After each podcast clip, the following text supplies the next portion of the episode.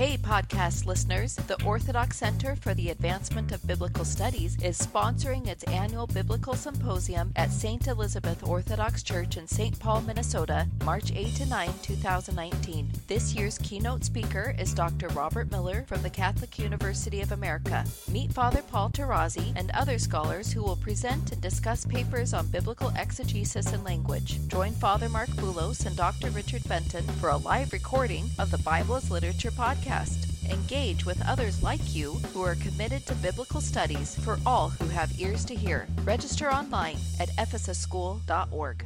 Each week, the Bible as Literature podcast brings you in depth discussion of the biblical text in a format short enough for your morning commute, but long enough to be substantive, posing difficult questions meant to keep you engaged. If you value this work, please consider donating as little as 25 cents per episode. That's just $1 per month. To learn more, please visit patreon.com forward slash Bible. That's P A T R E O N dot com forward slash Bible. Thank you. Hi, this is Father Marc Boulos with the Bible as Literature podcast. Priorities control a person's speech. If a pastor's goal is to share the words of the Bible, he will speak the words of the Bible. If his goal is to grow his parish, he will add to or subtract from the words of Scripture to appeal to his target audience ignoring the Lord's warning in Matthew 7, verse 6, to protect what is holy. In Matthew, this kind of teacher is singled out as a false prophet, easily identifiable, Jesus explains, by the content of what is taught and by its outcome. Richard and I discuss the Gospel of Matthew, chapter 7, verses 15 to 20. You're listening to the Bible as literature.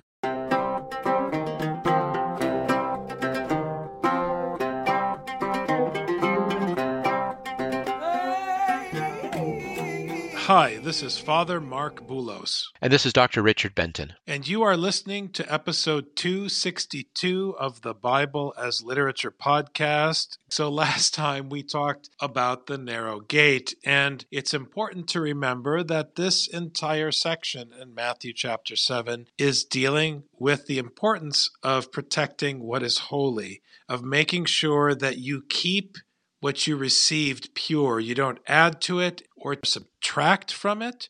When you insert your judgment of the other into the teaching, you are adding to the teaching. So to pass through the narrow gate is to submit to this instruction. You are neither to add nor subtract. You are held accountable to every keraia and every iota. You are not allowed to judge your neighbor and you must treat others as you would have them treat you. Now, if you submit in this way, it's not going to have a broad appeal. It's being protective of this teaching, not adding to it, not taking away from it, not engaging in discussion, in argumentation. You simply go and teach this teaching.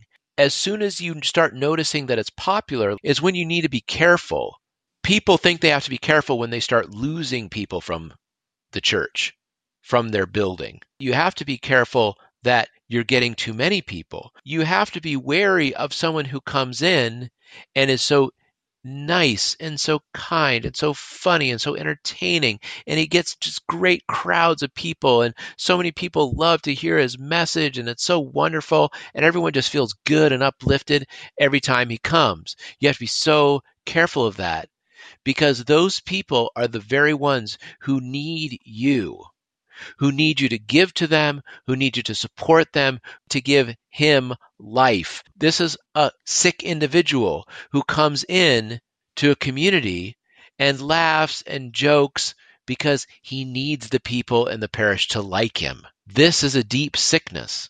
The one who comes in because he needs people to like him is looking for people to accompany him on the wide way not on the narrow way. Because the narrow way is, like we said, about giving up the ego. And if someone comes in talking about how great you are and how nice you are and how uh, this is to feed your ego. but it's ultimately to devour your soul for their own hunger. You know, we talked a week ago, Richard, at St. Elizabeth about the problem of teachers or caregivers needing to be needed by others. Anytime someone is making a case for some service they offer and is trying to explain to you why you need them, what they're really saying is that they need to be needed. But that's not how it works in Matthew. Jesus, who is the true teacher in Matthew, offers the teaching, and you can accept it or reject it. He doesn't need you to accept the teaching. He doesn't need you to agree with him or to like him. And he doesn't need you to not lie about him. It doesn't matter in Matthew, as we'll see in chapter 12. If the teaching makes you sad and crushes your ego, the teacher has an obligation to make you sad and crush your ego. The teacher who makes a crushing teaching nice and palatable is someone who betrays the teaching. If you need your student, okay, I want to stress this. If you need something from your student as a teacher, you can't help yourself. You will make the teaching more palatable. When you do that, you are not protecting what is holy. It is no longer pure because you have either added something to it or subtracted something from it. And worse, when you do that and suddenly you have a broader audience because what you're offering is somehow more palatable and less unacceptable than what was entrusted to you. When you do that, you are then preying upon the weaker brother to satisfy your needs because you're making it palatable so that more people will come. And you do so under the guise that you're helping the weak, but you're actually exploiting them. It's very subtle. If you take yourself out of the equation and you protect what is holy and you don't throw it to the dogs, if you keep what you received pure, it says what it says, and you relay it in the same way that Jesus operates in the Gospel of Matthew, and people can take it or leave it. So now, with this in mind, you have to beware of the false prophets who come to you in sheep's clothing, but inwardly are ravenous wolves. And how do you identify a false prophet? You listen first to what comes out of their mouth. Is it verbatim the same content that is written in the text? Yes or no? That's the first question. The second question comes in verse 16 You will know them by their fruits. Grapes are not gathered from thorn bushes, nor figs from thistles, are they? And here, Richard, it's hard not to betray a foreknowledge of the Gospel of Matthew because we will see the outcome of the teaching of the scribes and the Pharisees, and it will be contrasted with the outcome of the teaching of Jesus Christ. And one teaching will produce sickness, and the other teaching will produce healing and life. Discerning what the teacher is actually teaching is important because all throughout this sermon, Jesus has been undermining the ability of human beings to discern what's going on around them. I mean, don't forget, in the very beginning, you're not supposed to pray where people can see you pray. You're not supposed to fast so that other people can see that you're fasting, and you aren't even able to tell when you yourself are giving alms or doing righteous deeds you aren't allowed to judge because the more you think you're able to see to judge, you are no longer capable of even seeing your own inability to see. So, this whole time, Jesus has been undermining the hearer's ability to see. When you see a teacher who looks and sounds innocent and meek and mild like a sheep, you can't actually know. And this is why Jesus is saying you have to beware because some of those sheep only have sheep clothing on. Inside, they're actually wolves. So there's a wolf who looks like a sheep. Now, how can you tell the difference? Just like you said, Father, know them by their fruits. What is the teaching coming out of their mouth? Are they attracting big crowds? If they are, you have to be careful about that. Are they going beyond what the teaching is saying? Are they engaging in idle arguments? Are they pushing the word onto people? Or are they simply following what the teaching is saying and repeating what it says? So every good tree bears good fruit, but the bad tree bears bad fruit. Here, the Lord is providing very straightforward and intelligible criteria for evaluating the worth and the value of a teacher. And for that matter, the worth and the value of any believer. I can't stand this custom when people talk about how nice it is just to be. The only time in a person's life that that's an acceptable attitude is when you're in the womb because there's nothing you can do when you're in the womb except wait until your mother makes you functional by giving birth to you. But once she gives birth to you, you now have to make yourself useful. Scripture may not demand success of its adherents, but it does demand utility. We must be useful. There is such a thing as a wasted life according to Scripture. You have to bear fruit, you have to be productive, there has to be output. In a very literal sense, that should be intelligible to Americans who work in the corporate world. You measure performance not just by output, there has to be output. If someone's not producing output, you put them on a performance review. But even if there's output, you then have to evaluate the quality of the output. It's not rocket science. So you, as a teacher, are responsible to be productive, and what you produce has to be of a specific quality. This is performance management according to the Gospel of Matthew. And what's fascinating about the way that you measure this performance is in the end, what kind of tree it is actually becomes secondary because the primary thing is the fruit. What does it produce? Is it a good tree? Is it a bad tree? I don't know, but it produces good fruit. So you want to tell me it's a bad tree when it's producing good fruit? You can't tell me that. It doesn't make sense. Well, it's producing bad fruit, but it's really a good tree. I don't understand if I have a garden and I only have so much space in my garden and I have a fantastic tree that produces terrible fruit, I can't afford to keep this great tree because as a farmer, I need the fruit. And so, how good is the tree when it produces bad fruit? Irrelevant. It's only the fruit. It really becomes just the fruit. And this is what's fantastic because Jesus himself as we see throughout the book of Matthew, is willing to give up himself for the sake of his fruit, which is his teaching. He himself, the tree, is almost irrelevant when it comes to simply the fruit that it produces.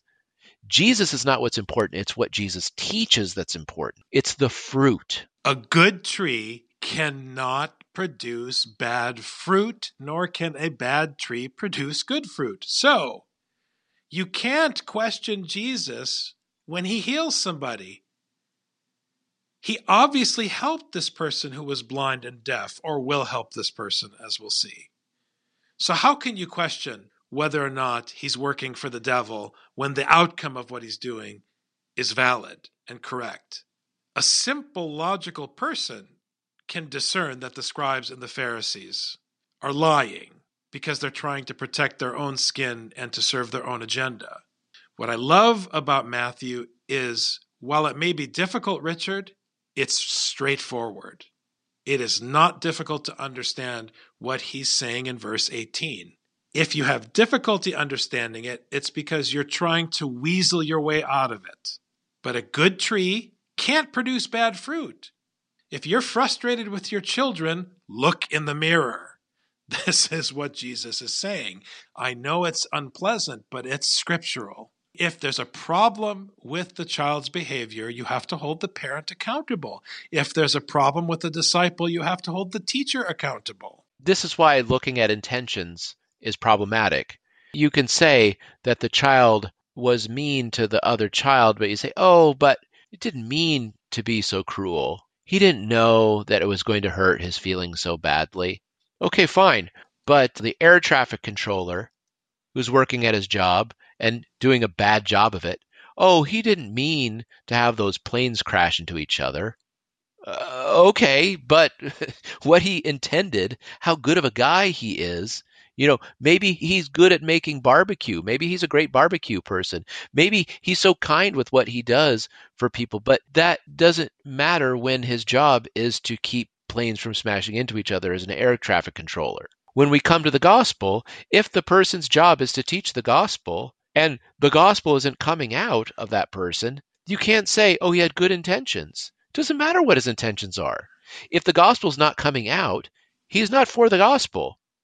It's that simple. Every tree that does not bear good fruit is cut down and thrown into the fire. Again, straightforward. So, what do we know? We know you're supposed to treat others as you would have them treat yourself.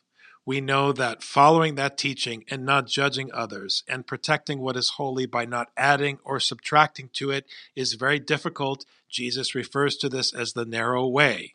The narrow way with respect to obedience to Scripture is defined by Matthew in the Gospel of Matthew.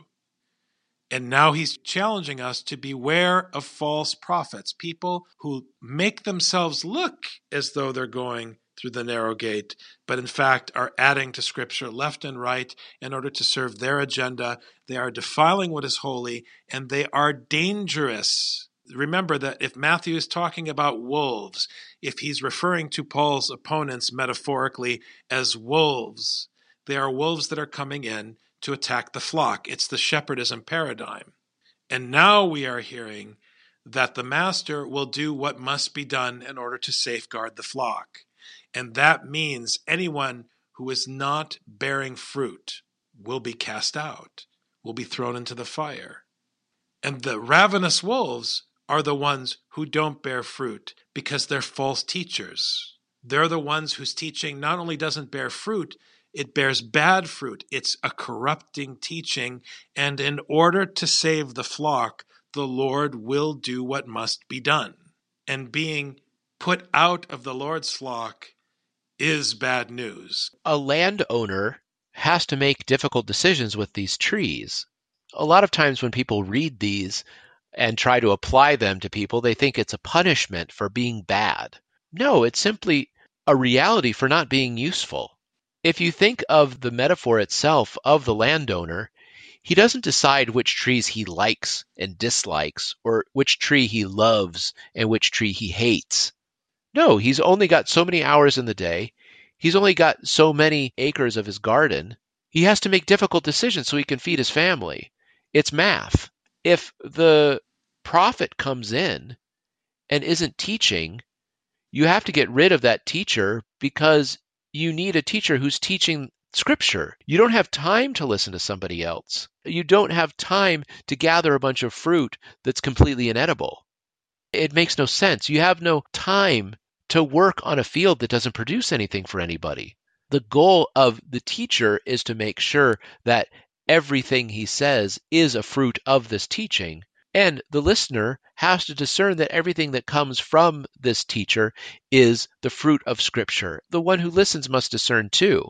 But primarily, it's the role of the teacher to be certain that everything that comes from his mouth is this teaching. Otherwise, he's a pseudoprophyton, a pseudo prophet, a false prophet. It's very important, Richard, in chapter 7, which is insistent upon the admonition that we are not to judge, that we understand this section of Matthew 7 correctly. We are being trained how to evaluate the quality of teaching. At the same time, as teachers, we are being warned about the consequences of false teaching. And false teaching is not one theology versus the other theology.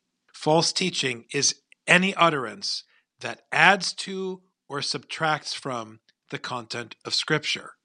So you have to listen to make sure that they are not adding or subtracting to the content of the written word.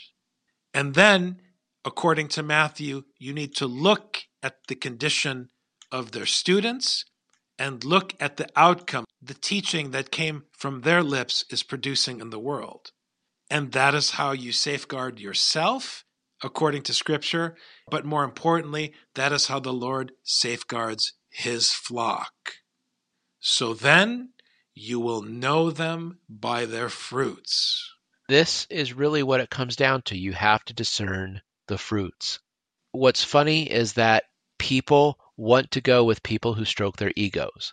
That is why the wide way is full and the narrow way doesn't have very many people on it.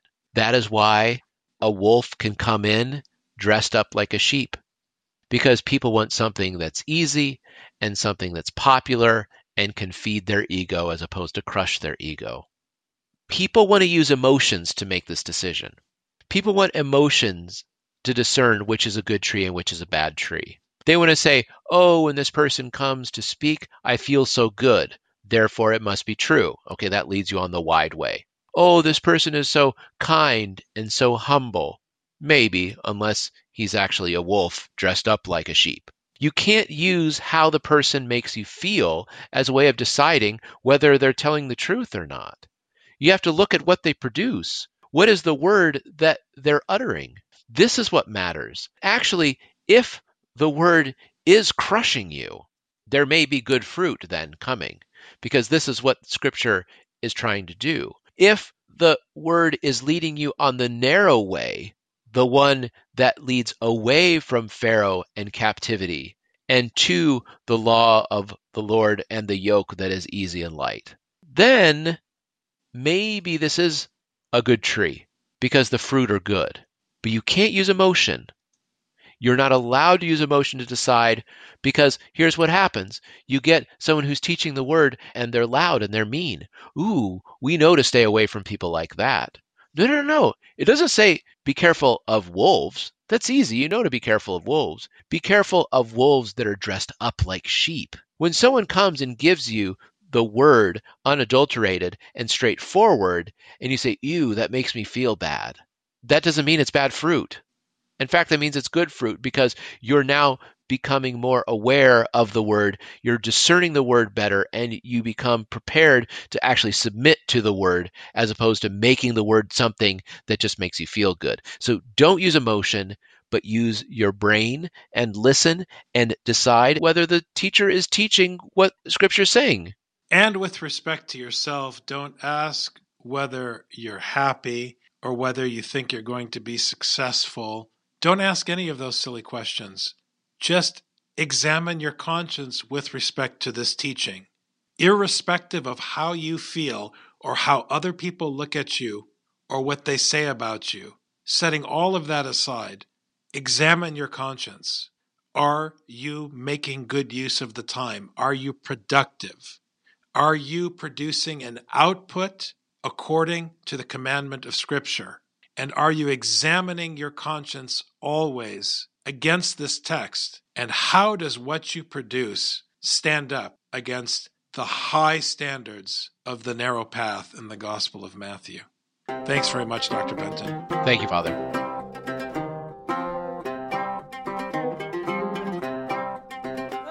You've just heard the Bible as literature.